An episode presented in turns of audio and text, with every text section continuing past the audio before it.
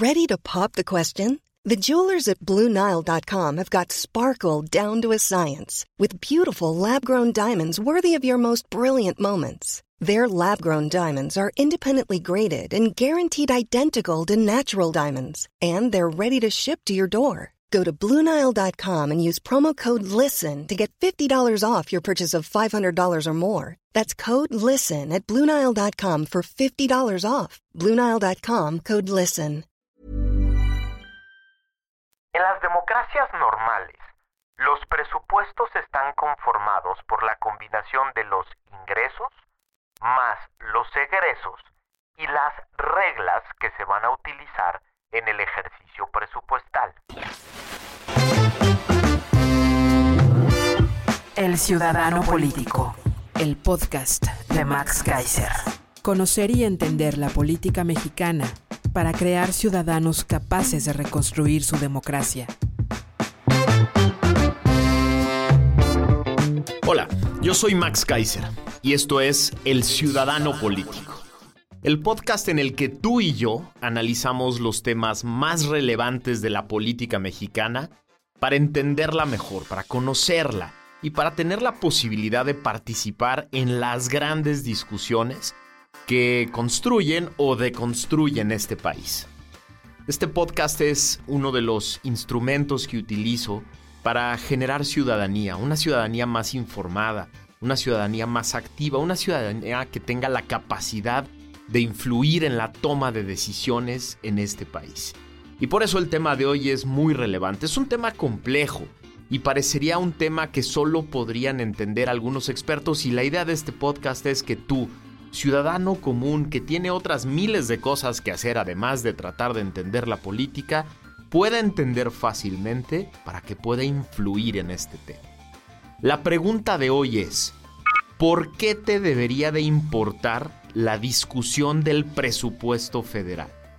¿Por qué? ¿Por qué algo tan complejo, algo que parecería tan técnico te debería de importar a ti? Esas son las respuestas que necesitamos encontrar en este podcast. Tenemos tres preguntas como siempre. La primera es, ¿qué es el presupuesto de un país y cómo debería discutirse y aprobarse? La segunda, ¿cómo se hace en realidad hoy en México esa discusión y esa aprobación? Y la tercera, ¿qué deberíamos hacer nosotros? ¿Qué deberíamos de hacer tú y yo para que esta discusión y este paquete tan importante se haga bien? Vamos entonces a la primera. ¿Qué es un presupuesto? De entrada te digo dos cosas.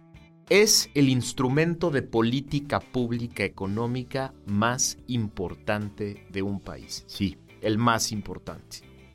Es el dinero que se utiliza para que el gobierno funcione, para que se genere desarrollo, para que se provoquen y se detonen eh, grandes proyectos de infraestructura que van a mover o no la economía. Pero además, históricamente, es uno de los instrumentos más importantes de una democracia, porque prácticamente con el tema presupuestal nacieron los congresos del mundo. Fue el tema presupuestal el que provocó que los congresos de diferentes países se convirtieran en congresos viables, en congresos que tenían alguna posibilidad de limitar y defender los intereses de una nación. Por lo tanto, el presupuesto de un país nos debe de importar a todos porque es a través de este instrumento que se puede mover o no la economía. La gran pregunta es, ¿cómo se hace en una democracia? ¿Cómo funciona el paquete presupuestal? Y nos tenemos que regresar un poquito a la historia, a la historia de México. En las democracias normales, los presupuestos están conformados por la combinación de los ingresos más los egresos y las reglas que se van a utilizar en el ejercicio presupuestal. En los congresos del mundo de las democracias desarrolladas, todo este paquete se discute en conjunto en las diferentes cámaras. Nosotros somos especiales en este sentido. Hubo al parecer un error en el constituyente de 1917 que utilizó la redacción que venía de la constitución anterior en la que el Congreso mexicano solo era la Cámara de Diputados, que mantuvo como facultad exclusiva de esta la aprobación de la parte que tiene que ver con los egresos. Déjame te explico mejor. A partir de 1917, en lugar de discutir el paquete completo en el Congreso de la Unión como la ley de ingresos y egresos, de pronto se dividió el paquete en dos. La parte de ingresos se quedó como una ley que se aprueba de manera sucesiva en dos cámaras, primero en la Cámara de Diputados y luego en la Cámara de Senadores. Y la parte de egresos se quedó como facultad exclusiva de la Cámara de Diputados, como un decreto que se discute después de discutir los ingresos. Esto ha provocado cualquier cantidad de problemas que iremos platicando. Lo que sí es que tenemos entonces un instrumento legislativo que tiene en su en su contenido la determinación de cosas muy importantes, como cuánto se va a ingresar el próximo año en todo el aparato de gobierno y cómo lo vamos a gastar. Esos son los dos grandes cálculos que se discuten. ¿Por qué digo cálculos? Porque no hay forma de saber exactamente cuánto voy a ingresar desde el gobierno el año que viene, el ciclo fiscal que viene, y por lo tanto es muy difícil saber exactamente cómo lo voy a gastar. Por lo tanto, el paquete presupuestal es un gran cálculo de tres cosas. Uno, ¿cuánto? El monto total que voy a ingresar el año que entra para poder gastarlo. Dos, ¿en qué flujos a lo largo del año? Porque como entenderás, el presupuesto no es algo que el gobierno tiene a partir del primero de enero en sus cuentas. Es dinero que va ingresando poco a poco conforme las diferentes fuentes de ingresos, que ahorita vamos a hablar de ellas, se van ejecutando y el gobierno va generando esos recursos para poderlos gastar. Es decir, no solo es importantísimo saber cuánto voy a ingresar en el año, sino que es igual de importante saber cómo lo voy a ir ingresando poco a poco a lo largo del año. Y lo tercero que es importantísimo, con base en esos dos cálculos, saber cómo puedo ir distribuyendo poco a poco en las diferentes dependencias y entidades esas cantidades que me van a ir ingresando. Sí, es un cálculo hipertécnico, lleno de fórmulas, que requiere muchísima experiencia, muchísima capacidad, muchísimo análisis del contexto nacional, del contexto internacional, de los factores económicos, de las condiciones que se pueden presentar y sobre todo de la prevención de diferentes posibles riesgos que pueda haber. Te pongo algunos ejemplos. Uno de los elementos más importantes para saber cuánto voy a ingresar el año que entra es el cálculo de cómo va a crecer la economía. Uf, y para tratar de determinar esto hay fórmulas complejísimas y hay elementos complejísimos que no siempre se cumplen. ¿Por qué es importante? Porque hay tres fuentes de ingresos. Tres fuentes básicas de ingresos. La primera son los impuestos. La segunda los derechos y la tercera los aprovechamientos. ¿Cuáles son los dos impuestos más importantes? El ISR y el IVA. ¿Qué es el ISR? El ISR es el cálculo de un porcentaje que se determina de eso que tú recibes como ingreso menos lo que te costó recibir ese ingreso, lo que se conoce como la utilidad. De esa utilidad que tú como persona física o tu empresa recibieron en un año, tienes que pagar un porcentaje, no de tus ingresos, sino de lo que ingresaste menos lo que te costó generar ese recurso. Esa es la renta, por eso se llama impuesto sobre la renta. Bueno, ese es uno de los impuestos más importantes. Ese impuesto está directamente relacionado con la capacidad de un país de crecer económicamente. Por lo tanto, cuando en el, la ley de ingresos se dice se va a recibir tanto de ISR, es solo un cálculo, porque a partir de ese momento lo que tenemos que ir observando es cómo se comporta la economía, porque de acuerdo al crecimiento o no de la economía, tú tendrás renta o a la mejor no, y pagarás impuestos o a la mejor no los pagarás. Lo mismo el otro gran impuesto que es la otra gran fuente de ingresos que es el IVA. El IVA es este cálculo que se genera, esta tasa que se aplica a la generación de valor en la cadena productiva. Te pongo un ejemplo sencillo. El maíz cuando se transforma en una tortilla genera valor. Esa transformación paga un impuesto. Y este es el otro gran impuesto, pero también está directamente relacionado con el crecimiento de la economía. Por lo tanto, no sabemos hoy cuánto se va a ingresar de IVA en 2022. Solo se puede hacer con fórmulas muy sofisticadas un cálculo complejo para tratar de entender cómo va a recibir el gobierno recursos el año que entra. Pero además, el cálculo tiene que ser en torno a los diferentes meses del año porque los ciclos económicos también impactan en los ingresos. Es decir, es un proceso muy complejo que debería de requerir mucho análisis, mucha observación y mucha objetividad. Hay otras dos fuentes que no son necesariamente ingresos, pero complementan los ingresos, que son la deuda y el déficit.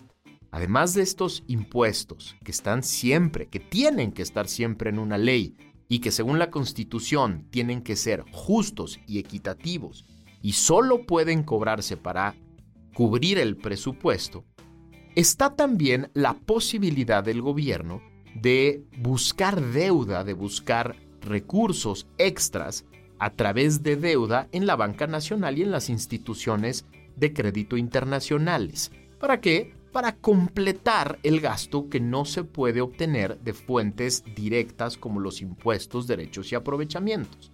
Pero también está el déficit. ¿Qué es el déficit? Es la posibilidad de operar un poco por encima en términos de gasto de lo que voy a estar recibiendo poco a poco. Así, el presupuesto es entonces un paquete complejo en el que el gobierno tiene que equilibrar lo que va a recibir, lo que puede pedir de deuda, el déficit con el que puede operar, lo que va a gastar junto con el ciclo económico. Y por lo tanto es un paquete hipertécnico. Y tú te preguntarás, ¿y entonces por qué lo aprueban los diputados? Que no necesariamente son expertos en el tema. Hay un ciclo constitucional que es muy importante que todos entendamos, porque los diputados son la parte final de este eslabón. El gobierno tiene unidades administrativas. Estas unidades administrativas tienen personas que reciben un sueldo, tienen una operación, por lo tanto requieren comprar cosas, tienen programas y tienen proyectos que requieren recursos y hacen obra pública. Así, al principio de cada año, estas unidades generan su presupuesto, es decir, hacen su carta a Santa Claus.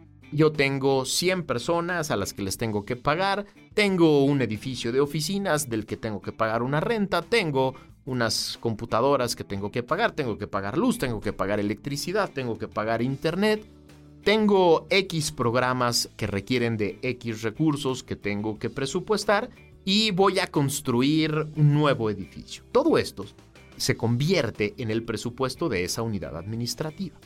Esa unidad administrativa, junto con otras, por ejemplo, de una secretaría, juntan estas cartas a Santa Claus, se las pasan al que se conoce como el oficial mayor de una secretaría o en otras entidades, en los encargados del presupuesto, que junta las cartas a Santa Claus de todo mundo, las convierte en el presupuesto de esta dependencia o entidad y se la lleva cada uno de estos oficiales mayores al titular de una unidad de presupuesto de la Secretaría de Hacienda, que tiene que juntar los presupuestos de todas las unidades administrativas del gobierno, del Congreso de la Unión, es decir, del Poder Legislativo, todos los presupuestos del Poder Judicial o el presupuesto completo del Poder Judicial, los presupuestos de los institutos o de los órganos autónomos del Instituto Nacional Electoral, de la Comisión de Derechos Humanos, de la Comisión Federal de Competencia Económica, de la Comisión Regulatoria de Energía, etc. Es decir, todos los presupuestos de todos los órganos del Estado se juntan en un solo paquete, en un solo instrumento. Este instrumento es el que trata de equilibrar los gastos de todos con los ingresos que se calcularon y el 8 de septiembre de cada año, el titular de la Secretaría de Hacienda lleva todo ese paquete completo al Congreso de la Unión. Dice el artículo 74 de la Constitución para que el Congreso, en cámaras sucesivas, primero diputados y luego senadores, discutan la ley de ingresos, es decir, cómo y de dónde vamos a obtener recursos para financiar la operación del gobierno, y después de esto que la Cámara de Diputados discuta los egresos. Y finalmente, antes del 15 de noviembre, apruebe el paquete completo. Ese es el ciclo, así es como funciona. Ese, digamos, esas son las fuentes de ingresos, esas son las diferentes formas de obtener recursos. La idea es que un gobierno democrático, un gobierno técnico bien estructurado, tenga claras cuáles son las prioridades del gasto, lo divida en partidas bien equilibradas y bien presupuestadas para llevar estos recursos a programas y proyectos de infraestructura que vayan a detonar desarrollo, que vayan a acabar con la pobreza, que generen nuevos procesos, que compren tecnologías que vayan a mejorar los servicios del gobierno, que ayuden al combate a la pobreza, que desarrollen zonas económicas. Es decir, el paquete presupuestal de un país, de una democracia desarrollada, debe servir para detonar desarrollo, para generar riqueza, para generar inversión hacia el futuro, para cuidar nuestros recursos, no solo los de hoy, sino los recursos de futuras generaciones. Se trata entonces no solo de el presupuesto de un año, sino los ladrillos que van conformando el desarrollo del futuro de un país. Por eso es tan complejo. Ahora vámonos a la segunda pregunta. ¿Cómo se hace hoy en México? Me regreso 15 años a la historia. 20 años. Desde hace 20 años, México le prometió al mundo, le prometió a sus socios comerciales, que el presupuesto sería esto, sería un instrumento técnico, sólido, equilibrado, responsable, porque cuando un país demuestra que puede gastar solo lo que tiene y de una manera adecuada, lo puede controlar, lo puede supervisar, lo puede vigilar adecuadamente, genera confianza. Y si hay confianza, ese país obtiene mejores tasas, por ejemplo, para los préstamos, recibe inversión porque los inversionistas saben que va a haber desarrollo, que se va a detonar, y esa confianza se había mantenido durante varios años. ¿Por qué? Porque el equipo que hace este paquete en la Secretaría de Hacienda era un equipo de personas muy técnicas que generaban este instrumento con base en análisis muy profundos de la economía de México, de la economía del mundo y de los diferentes elementos que tenían que estar ahí considerados. Eso no pasa hace por lo menos dos años. Desde hace un par de años, el presupuesto de México se ha ido descomponiendo. Te pongo tres ejemplos.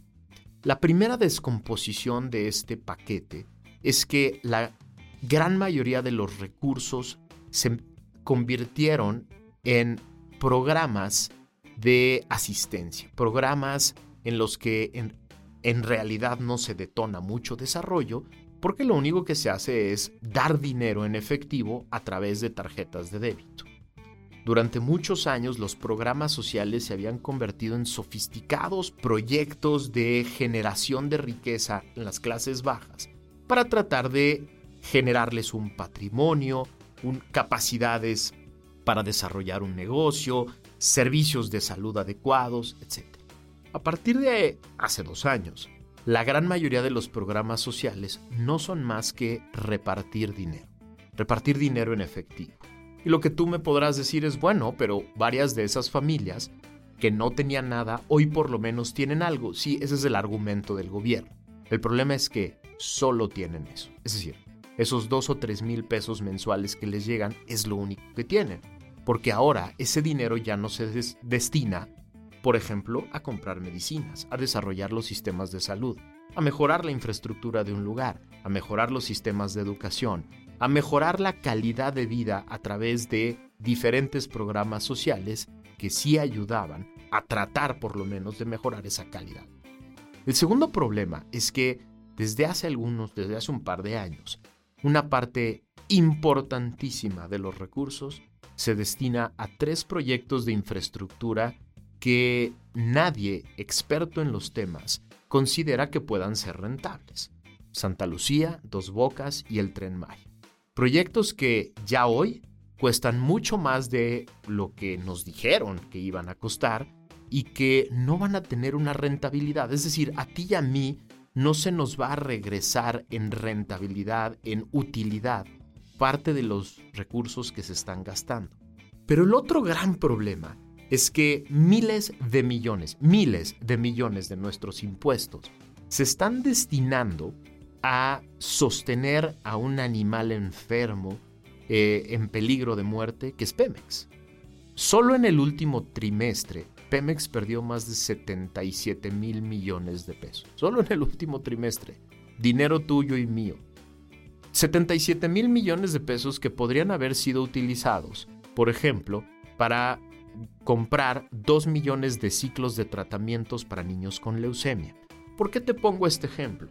Porque los presupuestos de una democracia no son infinitos, no son interminables. Como explicábamos al principio, hay fuentes de ingresos limitadas. Tú y yo solo podemos aportar cierta cantidad de impuestos. Solo se puede pedir cierta cantidad de deuda. Solo se puede operar con cierta cantidad de déficit. Y por lo tanto, el gobierno tiene que tener prioridades claras. Si su prioridad es salvar a Pemex, quiere decir que la prioridad no es la salud, no es la educación, no es la seguridad. Y por lo tanto, hoy el presupuesto lo vamos a lo vamos a ver en los próximos días, lo vas a ver en los próximos días. Y por eso te estoy poniendo hoy a consideración en este podcast estos elementos. Hoy el presupuesto no se discute con base en los requerimientos técnicos y las prioridades del país, se discute con base en las prioridades políticas, en los caprichos de una persona y de un partido que solo responde a las instrucciones de esta persona. Lo que vamos a ver en, las próximas dos semanas, antes de que se pueda aprobar el presupuesto, es una discusión ideológica, es una discusión sobre eh, buenos y malos, sobre morales e inmorales, neoliberales contra humanistas. Vamos a ver grandes discursos sobre grandes conceptos que poco tienen que ver con la técnica presupuestal, poco tienen que ver con el equilibrio, poco tienen que ver con lo que es mejor para el país en términos de desarrollo. La discusión sobre Pemex debería de ser una discusión técnica sobre el futuro de nuestro país en términos energéticos y en términos presupuestales. Y en cambio se convirtió ya en una discusión sobre quién gana, quién gana en términos políticos. La discusión sobre eh, construir hoy una refinería o un tren en la península de Yucatán también debería de ser una discusión de política pública, una discusión de rentabilidad, una discusión de gastar bien o mal nuestros impuestos, una discusión sobre el futuro de la selva, una discusión sobre energías renovables. Y en cambio, la discusión se lleva como si fuera un partido de fútbol entre unos que quieren una cosa y otros que dicen querer una distinta. Y en medio tú y yo. Y por eso vamos a la tercera pregunta. ¿Qué deberíamos de hacer nosotros? ¿Qué deberíamos de hacer los ciudadanos que pagamos nuestros impuestos? Que pagamos derechos, que son este, esta lana que pagas cuando tienes que ir a sacar tu pasaporte o cuando tienes que pagar una licencia o un permiso, o los aprovechamientos que son los recursos que pagan quienes están explotando los recursos naturales del país. Tú y yo somos los que sostenemos este país y por lo tanto deberíamos de tener una opinión directa y debería de ser tomada en cuenta. Deberíamos de tener la capacidad de influir en las personas que están tomando estas decisiones y podemos hacerlo. Pero por eso tenemos que hacer tres cosas. Lo primero, tenemos que informarnos. Tenemos que entender cómo funciona el presupuesto. Son varios billones de pesos de tu lana y la mía la que está en juego. Y no, no se trata de ver quién gana, no se trata de ver si triunfa el señor del Palacio Nacional o triunfa la oposición. No es un juego suma cero, no es un, no es un tema de orgullo, es un tema de presente y futuro del país y de una buena utilización de nuestros recursos. Por lo tanto, es importantísimo que te informes cómo se reciben ingresos, cómo se administran, en qué se van a gastar, en qué se propone gastarlos, cuál es la mejor manera de utilizarlos. Y por lo tanto, lo segundo es que tenemos que aprender a presionar. ¿A presionar a quiénes? A las personas que van a tomar estas decisiones. Tú acabas de votar por ellos. Hace apenas un par de meses, tres meses, votaste por las personas que hoy van a tomar la decisión de en dónde se gasta tu lana.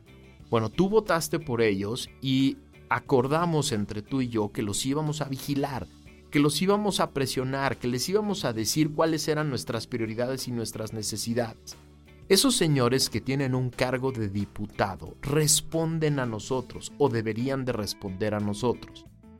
Si a ti te preocupa, por ejemplo, la salud o la educación o el medio ambiente, Deberíamos de estar presionando todos los días para que esos señores pongan esas cosas que te preocupan como su prioridad en el gasto.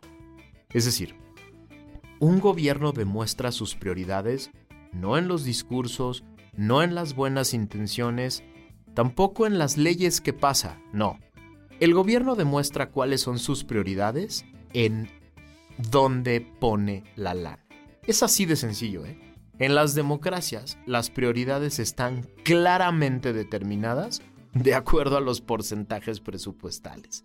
Y por lo tanto, tú y yo deberíamos estar muy ocupados de presionar a los diputados de este país para que en los próximos 15 días que se discute el presupuesto, destinen el gasto a donde están nuestras preocupaciones. En este momento una de las más grandes preocupaciones de México es la salud, la salud de todos. Pero hay otra enorme. Acaba de decirnos el INEGI que se volvió a estancar la economía. Y por lo tanto, le deberíamos de pedir al gobierno y a los diputados que nuestro dinero se destine a reactivar la economía, a las pequeñas y medianas empresas que han estado partiéndose el lomo tratando de mantener la economía a flote.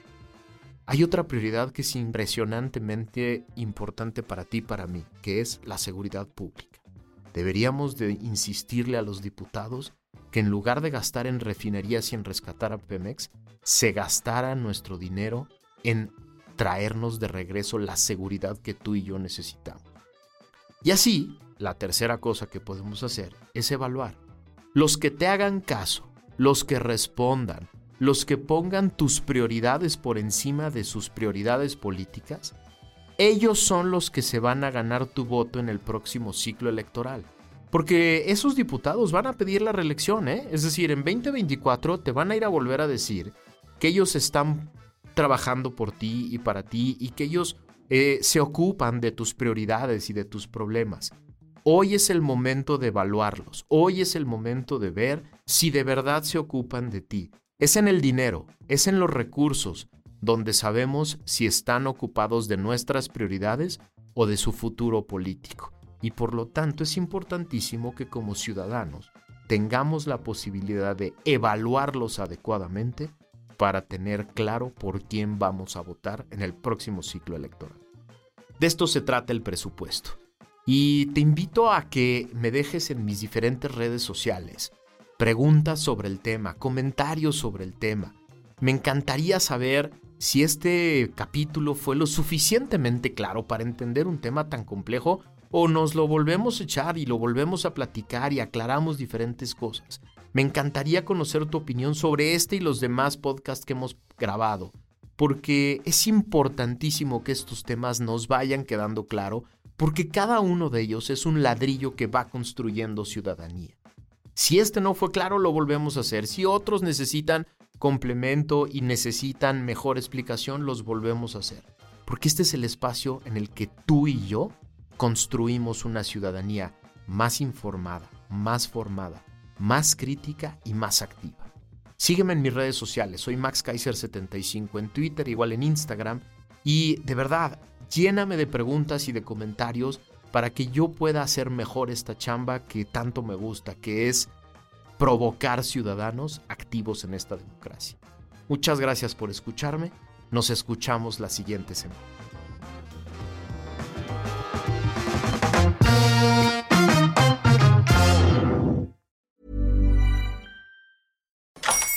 Hola, buenos días, mi pana. Buenos días, bienvenido a Sherwin Williams.